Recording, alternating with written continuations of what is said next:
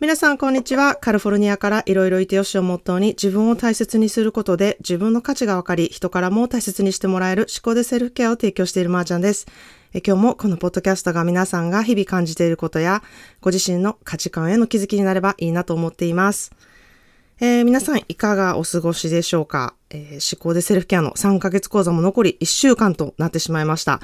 毎回皆さんの本当に自分がしたかったこととか思っていた思いとかに気づくことで、これからの方向性が分かったり、やる気が出たり、より自分をね知ったり分かることで、自分の持ち味、もうすでにね持っている宝物っていうものをね存分に活かしていける成果が皆さん確実に出ていてですね、すごい嬉しいなというふうに思ってます。まあ何よりも私をこう見つけてくださったご縁ももちろんなんですけれども、グループ内のそれぞれの出会いっていうものが、本当に特別で、これからもこう仲間愛というものをね生かしていってほしいなと思っています。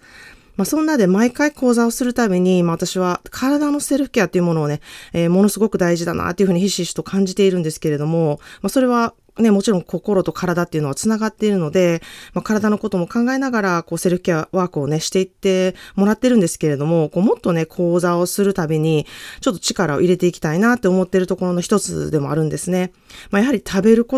るもので体と心っていうものは成り立っているので、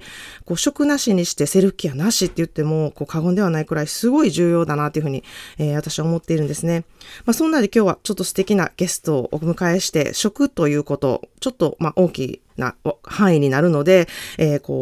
酵玄米に焦点を当ててお話していきたいなというふうに思います。まゆりさん、よろしくお願いします。よろしくお願いします。加藤まゆりです。はい。自己紹介していただいてもよろしいですか。はい、三重県の松阪市生まれで。両親にはですね、ずっとまーちゃんと呼ばれていたので、すごい親近感があるんですけれども、はい。現在は神奈川に住んで、東京とか、インドネシアなどを行き来しながら、生活をしております。はい。で、趣味は、世界一周旅行ですね。マイル無料旅っていうのは趣味にしております。そうですよね。すごくインスタとかでも上げてますもんね。無料で今回行きましたみたいなことを書いてて。そうなんですよ。すごいなって思いながら。はい。飛行機代今すごい高いですからね。そうですよね。マイルはバカにならないですからね。本当に。私も。やってます。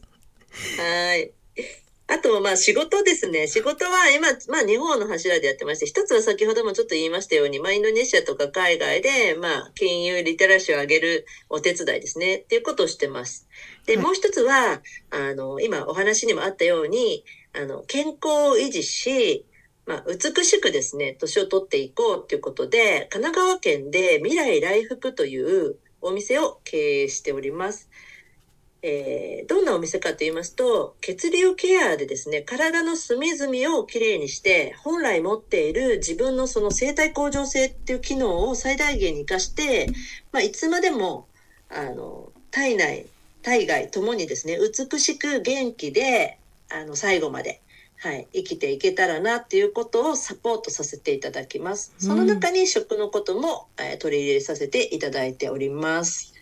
はい。では今日はよろしくお願いいたします。よろしくお願いします。いや、もう本当に、まゆりさんすっごい勉強家で、いろんなこと本当にご存知なので、私も玄米に関していろいろね、思ったこともあって、これでいいんかなって思ったこともたくさんあって、で、しかもね、やっぱり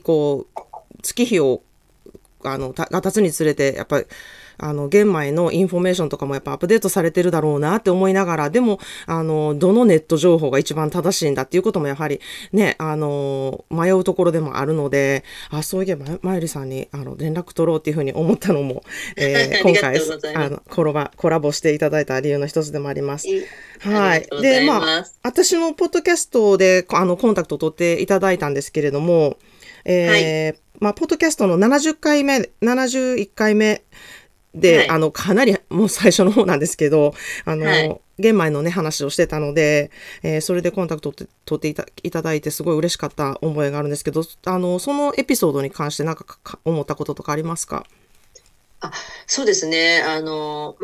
ーちゃんとの出会いというか、ポッドキャストを聞かせていただいてて、もう、カリフォルニアで玄米みたいななんで玄米っていうのがもうすごい私にズドンときて、でも素晴らしいなと思って、それもお子様にちゃんと食べさせて育てられたっていうお話をされてたので、まさに私が今もう日本の皆さんに伝えたいことの一つだったので、もうすぐですねもうちょっとコンタクトを取りたいなってすごく思ったんですね。はいはい、でとにかく発芽発酵酵素玄米って全ての体の不調を解決できるって言っても過言ではないぐらいすごい食べ物だって、私はもういろいろと勉強して分かっているので、それ先にね、それも海外でやられていたということで素晴らしいなというふうに、思い、共通点がいろいろあったので勝手に親近感を感じてですね、嬉しくなって、連絡させていただいたんですね。はいはい、あとなんかストゥーブでなんか炊いてるという話も出てたので、私ストゥーブの日本の社長がちょっと知り合い、たまたま友達で、あらみたいな感じで、はい、そんななんかご縁もあり、いろんなことで共通点があって嬉しくて、はい、ご連絡させていただきました。はい、ありがとうございます。それのやり取りの中で、私も発芽発酵酵素玄米っていうものを知って、何それって思いながらで、詳しくね、結構送ってくださって写真付きで、で、こんな炊き方があるんだっていうところも頭の隅に、あったんですよ。結構前なのでね。で、はいはい、自分の玄米の炊き方ってこれ合ってるのかなっていうのは、そこですごい初めて思ったんですよね。で、はい、そこで、まゆりさん、詳しい人なんだなっていうのはずっと頭にあって、いずれちゃんとお話聞きたいなとか、思いながら、日々過ごしていって、で、東京のね、イベントで、に来てくださった時に、初めて私お会いしたんですよね。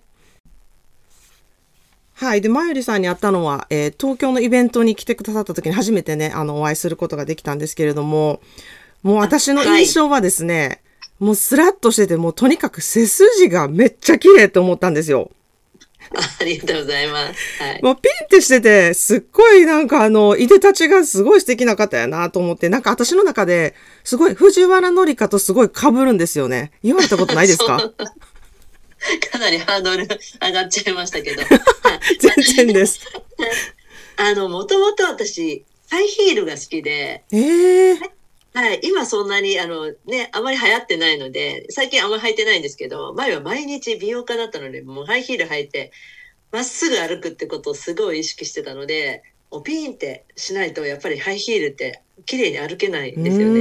なるほど。はい、その癖が、はい、やっぱりあるので。いやー、素敵でした。はい。そうなんで。あとお腹がお腹ビヨンって出てくるじゃないですか。だんだん。全然出てきます。はい。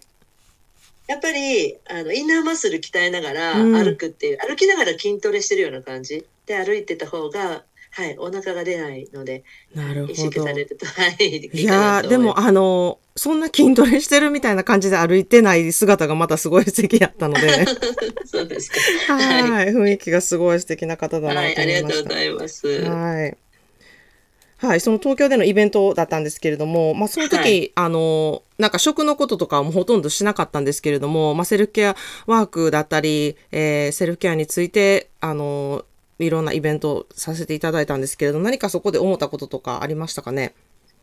そうですね、もう、まず、素敵なね、東京タワーの見えるお部屋でね、開催されまして、もう素敵なおもてなしというか、お手紙いただいたりとか、すごいおもてなしが素晴らしい方だなっていう印象で、だけどすごい気さくな感じで、はい、初めて会ったにもかかわらず、すごい優しくしていただいて、楽しい時間を、過ごさせていただきました。はい、ありがとうございます。わちゃわちゃすごいしてたんですけれどもね。なんかね、バタバタはされてましたけど。バタバタすごいしてたんで。優雅とはもうほど遠い感じだったんですけど。はい。はい、なるほど。で、ちょっと今日はお聞きしたいのが、まゆりさんにとって体と心のセルフケアについてどうお考えなのかなっていうところをちょっとお聞きしたいなと思ってます。そうなんですよね。なかなかこれ、私も人生も本当いろんな紆余曲折すごいあったんですけど、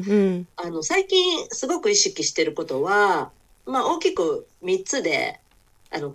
えても解決しないことは考えないっていう、はい、これ結構やりがちで、はい、なんかもうスパイラル、負のスパイラルぐるぐる回り出しちゃうので、はい、解決できる、考えて解決できることだけ考えるみたいな、そうですね、はい、感じで、はい、でその時に私マンダラの点描を書き出してたんですね、ちょうど。そうですよね。そう、まゆりさんのマンダラすごいんですよ。皆さん本当にインスタでちょっと見てほしいなと思うんですけど、あれも本当にマインドのあれですよね。はい、禅というか、うん。あれまあセルフケアの一つみたいなもので。ですよね。はい。うん、無にするってヨガでする方とか、瞑想とかいろいろあるんですけど、私すごい苦手でヨガとか瞑想って、なんか。余計考えちゃうんですね。なんかもう考えないようにしようと思うことを考えちゃうみたいななので点描やった時にすごい無になれるんですよ。点のことしか考えてないから。なるほど。あれをやってなかったら多分まーちゃんのポストキャストに行ってなかったかもしれない。あれをやりながら聞くものを探してたんですよ。なるほど、はい、それでポッドキャストを聞くようになって、いろんな広告とか入らないじゃないですか、で聞くようになってまーちゃんとつながったんで、点描が引き寄せたような感じはあります。あ、嬉しいですね。いや、すごいアート的なものもすごく素晴らしいんですけど、やっぱり無になる作業ってありますよね。こう淡々と何かハンコを押す作業とか、はい、シールを貼っていく作業とか、ね、私もすごい大好きなんですけど、はいはい、やっぱそれってね、はい、すごく無になる、なんかこう淡々と何かをするっていう作業ってめっちゃ大事だなって思いますね。はい、だからすごい大事だと思いますね。はい、浄化されると思います。はい。なのでそれが一番ですね。はい、解決できることだけしか考えなくて、それ以外はもう自然に任せるっていうか、はいはい、そういう感じ。あとは次は体内にいろんな毒素とか、いろんな意味でいろんなものをためないってことですよね。食べ物だったり、いろんな気持ちとかいろんなものをもうその日のうちにもうデトックスするってことを、はい、これは食べ物だったりとか、バスタイムとか、汗かくとかいろんな意味でデトックスってあると思うんですけど、それをするってことと、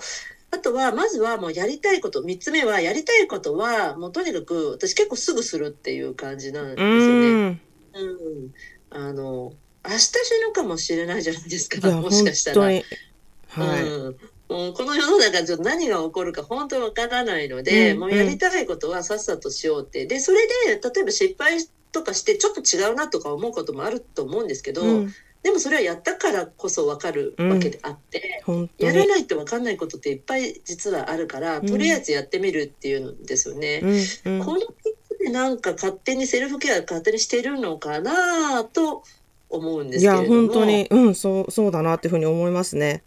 はい。これを聞いたときに、私もやってるって思ってちょっと嬉しくなったんですけれども、はい、全然体内に毒素は溜まってるのかもしれないんですけど、そこまでこうストイックにやってないので、でも、はい、時々そのデトックスっていうことはしたいなってすごく感じるし、体のこともでも、はい、そうですね、バスタイムとか私も毎日やってるので、なんかそこで浄化した気分にはすごいなるんですよね。今日も一日頑張った、気持ちもそうですし、体を休めることもそうですし、はい、あとやりたいことをそこをやるっていう、もう行動力はあるっていうのは自分でもすごく思うので、私も本当に同じように明日何があるかわからないから、もうやりたいことはやらないと損ぐらいに思ってるので、わかります。嬉しいなって思ってますそうなんですよね。もうなんか3年ぐらい前からそれやろうか悩んでないみたいな人とかもたまにいて、びっくりするみたいなそうなんですよね。だから、はい、早ければ早い方がいいですよね。それはね。そうなんです。はい。なんで人生誰でもいろいろあるとは思うんですけれども、もう目の前にあるなんかこう例えば壁みたいなものがバーンってあったとしても、もしかしたらそれってなんかドアかもしれないぞとかってよく。本当にそうですよね。そう、鍵持ってるかもしれないとか、自分がねピュッて開けられるかもしれなかったりとか、はい、するので、はい、なので行動あるのみって感じですかね。いや本当そうですね。はい。でも人生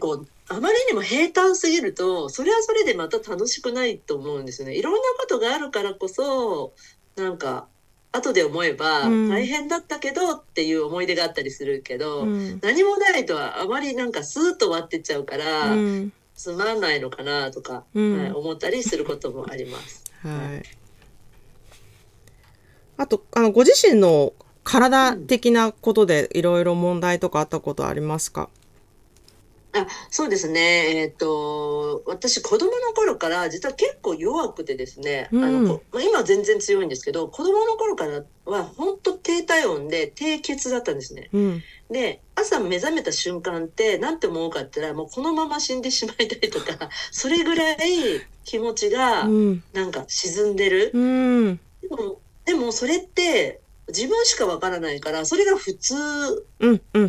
れがいい状態かわからないから、これが普通でも朝目が覚めて起きられなかったり、だらっとしてると親から見たらなんか怠けてるとか、ちゃんとなんていうかシャキシャキしなさいとか結構怒られたりとか知ってたんですけど、今思えば全部そういう条件が揃ってたんだなっていうのが今になってわかるんですけど、はい、なので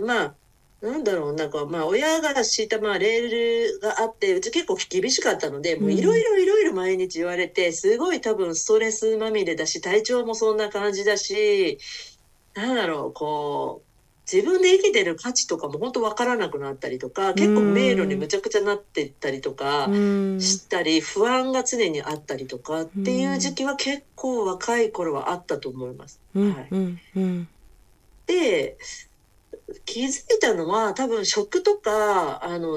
親元から離れて一人暮らしをしてからですね、自立してから、私早かったので18歳に家出て、高校出てもうすぐに一人暮らしを私してるんですけど、食の見直しをしたり、もう自由になるから、ストレスギャンギャン言われないからストレスが解放されて、いろんなことを勉強したりとかして、でその頃に私アトピーももともとあったんですけど、20代でアトピー自分で治してるっていうか、自然に治ったっていうか、なんですよね。なのでそれはやっぱり貧血もなくなったりとか、低体温とかもなくなったりとか、睡眠もストレスがないからちゃんと寝れるようになったりとか、いろんなことがいいことが重なってなくなっていったんだなって今思えば、けど、なので、40代ぐらい、40代30代40代ぐらいにこういうふうに目覚めて気持ちがいいんだって分かったのって、それぐらいですかね。そこまで頑張りましたね、よくそれまでは結構、朝すごい、だから夜は強いんですだけど、でももともと持ってる体内環境というか、私もすごい夜型で、夜の方がすごい頭が冴えるし、すごいいろいろ活動的になったりとか、でもそれももともと持ってる時間帯、活動しやすい時間帯みたいなのあるんじゃないかなって思ってるんですけど、それは絶対あると思います。ただなんとなく日本、海外もそうなのかもわからないんですけど、日本って早く起きる方が真面目で正しいみたいな、早起き早寝が正しいみたいな、そういうのがありますよね。そうですね、ありますけど、みんなすごい夜型だなと思います、日本は。そうですか。そう、アメリカはもう朝5時とかにジムとかいっぱいですからね。確かに海外旅行行くと、ホテルとかでもうジムエリアってすごいですもんね。朝早くでも日本って夜の8時とか9時とかにジムがいっぱいになっててびっくりしたんですよ。そう、仕事帰りに結構日本は皆さん行きますよね。仕事帰りに行くっていうのが、そうですね、仕事の終わるのが5時6時とかやから、それぐらいに行く人もいるからなのかなと思ったり、アメリカではね。でも、朝方がすっごい多いなって思います、アメリカは。そうか、ですね、だから体調管理ってやっぱり早く気づいた方が絶対楽しい時間が増えると思うんですよね。そうですよね。行きやすくなるし、過ごしやすくなるし。そう思います。なので私子供いるんですけど、子供たちにはすごいむちゃくちゃ早くからそういうことを教えていて、一緒です。私もインフルエンザとか2人ともかかったこと1回もないんですよ。すごい。ワクチンも打ったことないのに、1回も子供の頃からインフルエンザのワクチンも打ってないんですけど、2人ともかかったことがなくて、すごい強いですね。いや、すごいですね。で、今日はその玄米の魅力とか効果っていうものをちょっと教えていただきたいなと思うんですけど。そうですね。玄米って、まあ、なんていうんですかね、日本人にとってとにかく適応食って言われてるんですけど、これ何かっていうと、パンダってずっと笹の葉食べてるじゃないですか。で、コアラはユーカリずっと食べてるじゃないですか。あれ適応食なんですよね。で、自然界ってそういうことをみんな分かってて、勝手にそういうものを自分で選んで食べてる。で、日本人ももともと縄文時代とかはもう雑穀をずっと食べてたんですよね。なので本来はやっぱりそういうものが体にもともと合ってるんですけれども、戦後、パンとかなんか欧米食とかいろんなものが入ってきたことによって、食がいろいろと変わって、であれですよね、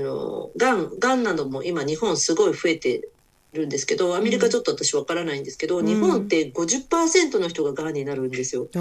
でもアメリカもすごい増えてますよ。多いですか？本当ですか？なんでとにかくなんかこう戦前って、がんって 3% って言われてたんですね。めっちゃ少ないですね。そうなんです。で、何がじゃあ大きく変わったかって言ったら、やっぱり農薬だったりとか添加物だったりとか、そういう化学薬品とか、そういうものが戦後増えていて、で、生活様式も変わっ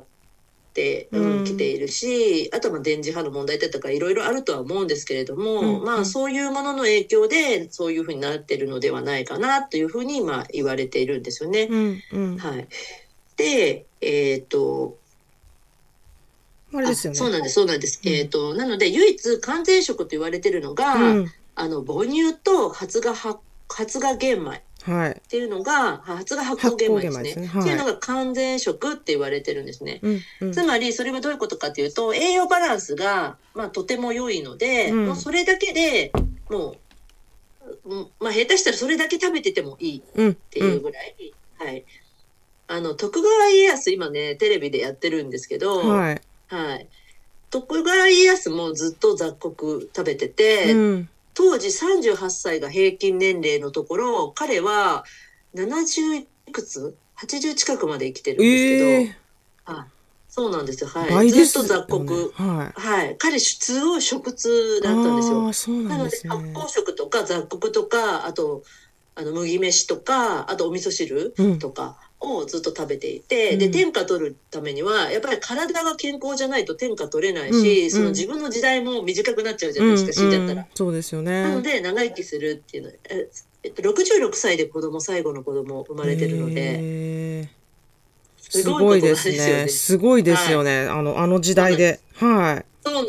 なんです。なので、そういうことからもやっぱり雑穀って日本人にすごく、栄養バランスもいいですし、あと代謝も良くなるので、いらないものってやっぱり出さないと、便秘の人って一番リスクあるって言われてるんですけど、便って負なものじゃないですか。それをずっと溜めてるってことは、それが体の中にまた戻ってっちゃうので、良くないよっていうことで、玄米食べるとそれもすごくいいですよね。安くなりますよね。アメリカでは玄米はすごくこうアスリートの中ですごいやっぱり注目されてて、すごくこう、プロの方とかがやっぱ玄米採食してる方とか、なんかすごい、肉食べてるっていうイメージがすごいある方いっぱいいると思うんですけど、結構プロの野球選手とか、フットボール選手とかサッカー選手とかも玄米菜食の人すごい多いんですよね。なので、やっぱ玄米がすごい完全食っていうのはすごくカリフォルニアでは特にめちゃくちゃ、その情報とか知識っていうのは広まってますね。そうなんですね。案外日本人の方が知らないのかもしれないですね。なんですね。なので、発芽発酵玄米はとにかく完全食であるっていうことと、あと栄養価のバランスがいいので、代謝がやっぱり悪くなると太りやすかったり、デトックスできなかったり、もういろんな循環がとにかく悪くなっちゃうし、あと体温が下がってっちゃうんですよね。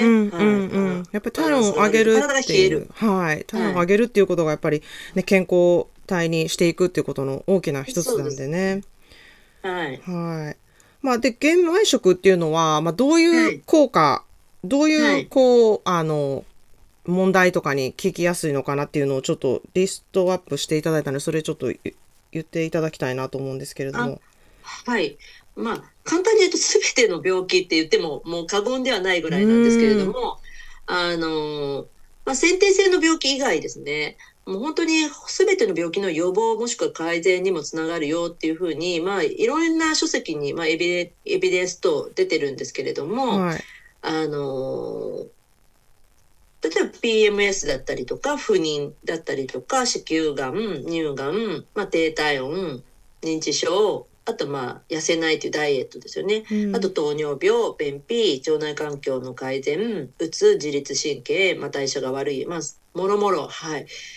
これはもういろんな本当に私最近ちょっとヘムテックの資格も取ったんですけれども、そこのテキストにもすごい玄米は推奨されてまして、うん、はい、不妊の問題でも、はい、すごく使われている食材でもあります。はい。はい、で、まあ、私のリスナーさんとか受講者さんにも結構多いのが、はい、アトピー持ちの方が、まあ、ご自身だったり、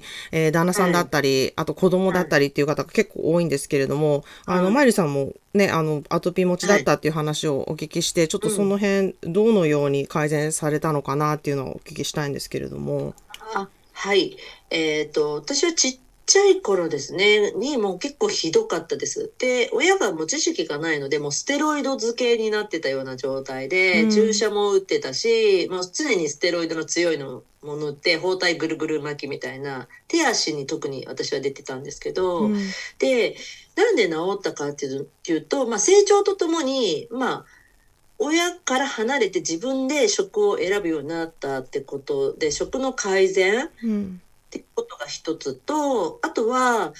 お風呂ですね。お風呂の塩素をまず完全に自分で除去することをしたり、エプソムソルトっていうマグネシウムなんですけれども、そういうものをお風呂の中に入れるようにして、マグネシウムって皮膚を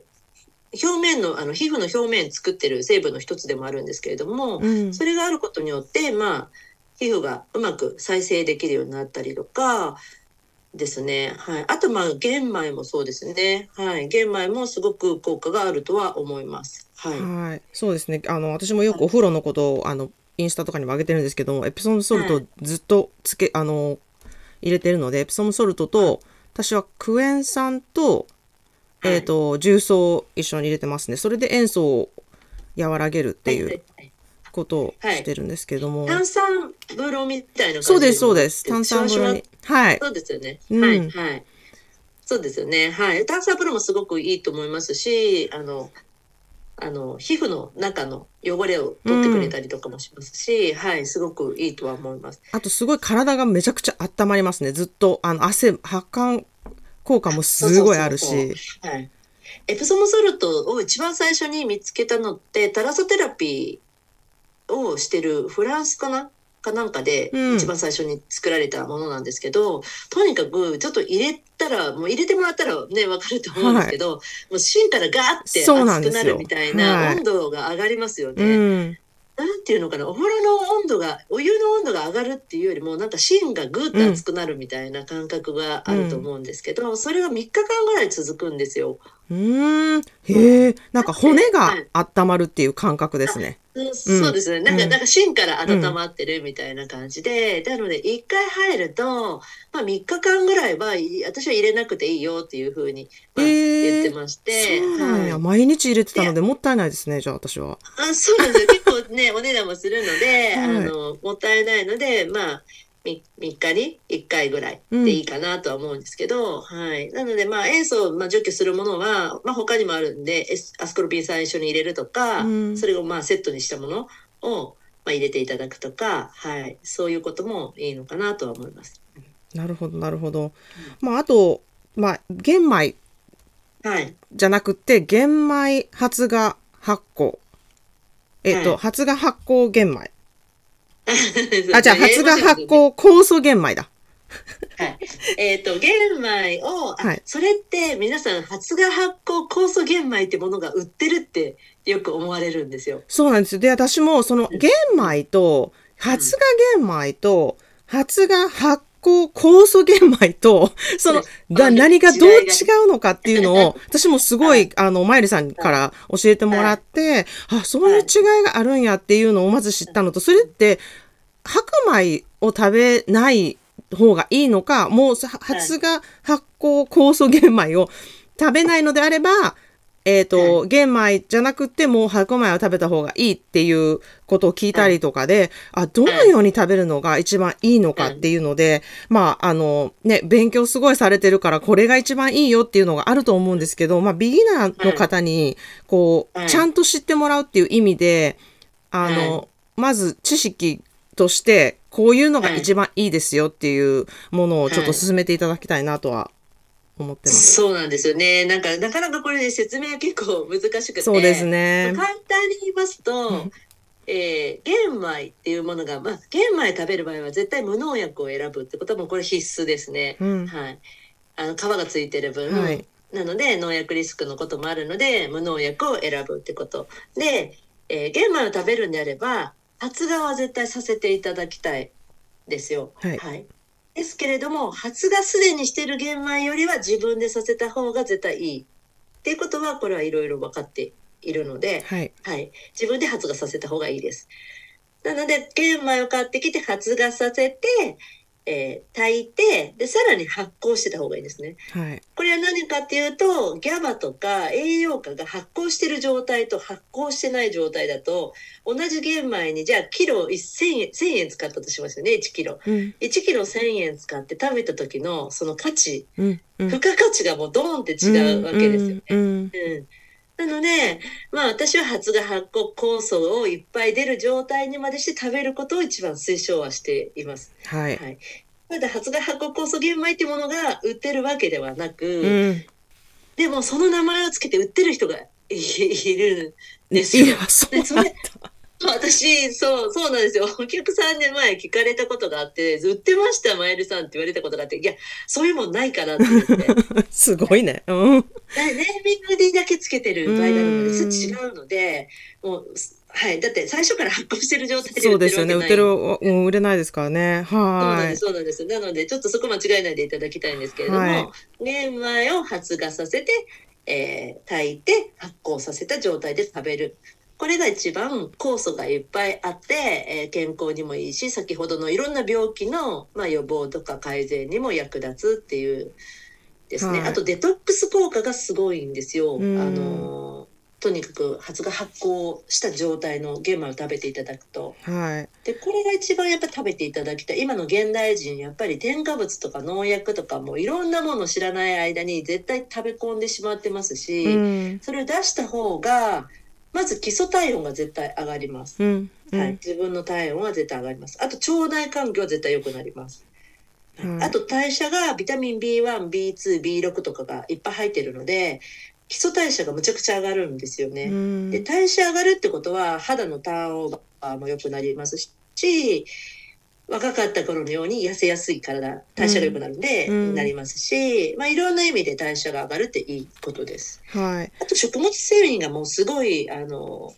お米の白米のだいたい6倍ぐらいって言われてるので、まあ便秘の解消とかにもいいですし、で、まあビタミン E ですね。ビタミン E は72倍ぐらいになるので、抗酸化ですね。ビタミン E サプリとかで飲んでる人とかいると思うんですけど、発芽発酵玄米食べたら別にビタミン E わざわざ取る必要はないっていうぐらい、たくさん含まれてます。そうですね。だからまあ玄米っていうよりかは、もう本当に発芽発酵酵素玄米を食べた方が絶対にいいっていうことなんですけれども、じゃあそれどうやって作ったらいいねんっていうところで、でまあそれがすごい手間がかかるんですけれども、まあとある炊飯器を使うとそれがまあ簡単にできちゃうっていうところがあるんですけど、まあその手間暇をかけないと、やっぱり、体にいいものは得れないというか、まあ、セルフケアもそうなんですけど、その、めんどくさいことをやらなきゃ、なかなかその、心の安定することができなかったりとか、毎日の、その、生活、習慣っていうのを変えていくっていうのが、まあ、もちろん心も体もどちらも必要なことなので、まあ、なので、私がすごく、まゆりさんに何度もお聞きしたことなんですけれども、その、発芽玄米っていうのを、まず、売ってるけれども、それは、全然、その毒素がやっぱりあるんですよね。発芽するときに毒素が出るっていう話も、私はちょっと、まゆりさんから聞いたので、そこもちょっとお話ししていただければなと思います。発芽玄米に関して。そうですね。発芽毒って言って、これは玄米に限らず、種みんな毒っていうのを持ってまして、自分の、成長のためにいろんないいものを蓄えてるので、誰かに食べられないように、例えば鳥が食べてもピッて便で出ちゃうように毒を出してるんですね。それを発芽、で発芽した時にその毒を解放するから水に出るので、なので自分で発芽させる時は水何回も変えてくださいねって。玄米水に入れてもらったらわかると思います。ブクブクしてくるので、なんか変なものブクブクしてきますよね。そうですよね。ドロドロしたみたいな、それを変えていただくっていうのがよくて、あと、発芽玄米、売ってますけど、それが、100% 絶対ダメとも言え、いろんなメーカー出してるので絶対ダメとも言えないんですけど、玄米の気持ちになると、これ、ある玄米だけを研究してる先生がいるんですね。ちょっと知り合いの人いて、その先生が言うには、それは玄米の気持ちになってみろって言われたんですよ。熱入れて、いきなり発芽しろって急に言われて、発芽しようと思ったら真空パックにされて止まっとけって言われてるんだぞと。確かに玄米の気持ちになったらどっちやねんみたいな、どうしたらいいかみたいな感じなわけですよ。あれね、また炊飯器入れられて、いきなり現れて炊飯器入れられたら発芽しろって、こっから炊くぞって言われても、もうなんか怒ってる状態、火傷してるような状態でもうなんか真空にされてるから、だからあまりおすすめではない。っていう、これもいろんな人の意見があるので 100% その先生が絶対正しいかってちょっとわからないし、発芽玄米のその作る工程もメーカーによってちょっと違うので何とも言えないんですけれども、なので自分で発芽させるっていうのが、私の推奨していることではあります。でそれを炊くんですけれども、炊く時に118度以上になってはいけないんですね。これはアクリルアミドってものが出てしまうので、118度以下で炊くっていうことが、条件になってまして、あと、気圧も本当は 1.8 気圧って決まってたりとか、いろいろあるんですけど、これは本当に玄米をずっと研究してる先生たちが長年研究したそのアルゴリズムっていうかデータを出してるんですよ。どういうふうに炊くのが一番安全で一番人間の体にとって栄養価として吸収できるかみたいな出してる人たちがいるんですね。なので、さっき言ったね、炊飯器使うのが一番楽ではあるんですけど、ご自分でもしたことするならば自分で、発芽させて、圧力鍋は118度越しちゃうと思うので、ではなくて土鍋とかで炊いて、自分でなんか発酵させる。で発酵させるときに炊くときに小豆は必ず入れた方がいいと思います。小豆と塩ですね。本物の塩ですね。偽物の塩ではなくて本物の塩、一つまみに入れて炊く。そうすると発酵は腐りにくいとは言われてるんですよ。ただ炊飯器で炊いた場合は14日間腐らないっていうので、そこはすごい14日間かき混ぜてたら14日間ずっと食べられるんですね。なのでそこまで自分の力でやるのは結構難しいとは思います。なるほどなるほど。そんな感じですね。でそこがあんまりちゃんとできないっていうのであれば、その毒素を取り入れるかもしれないので、毒を取り入れるのであれば白米を食べた方がいいよっていうこともあるってことですよね。そうですね。本当は完璧にして食べていただきたいかなと思います、ね。もちろん。そうですよね。問題もあるんで、発酵してないと、やっぱ消化しづらいので、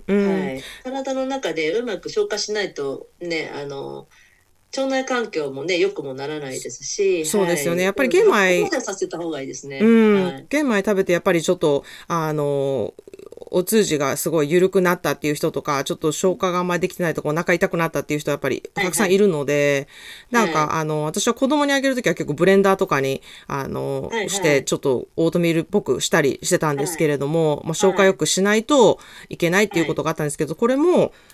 発芽発酵酵素玄米だと消化もすごくいいし、そんな、はい、うん、消化不良ってことはまずない。玄米って100回噛みましょうとかよく書かれてたりとか言いますよね。はいはい。発芽発酵酵素玄米状態にした場合は、普通の白い白米と同じように食べて大丈夫です。うん、なるほど。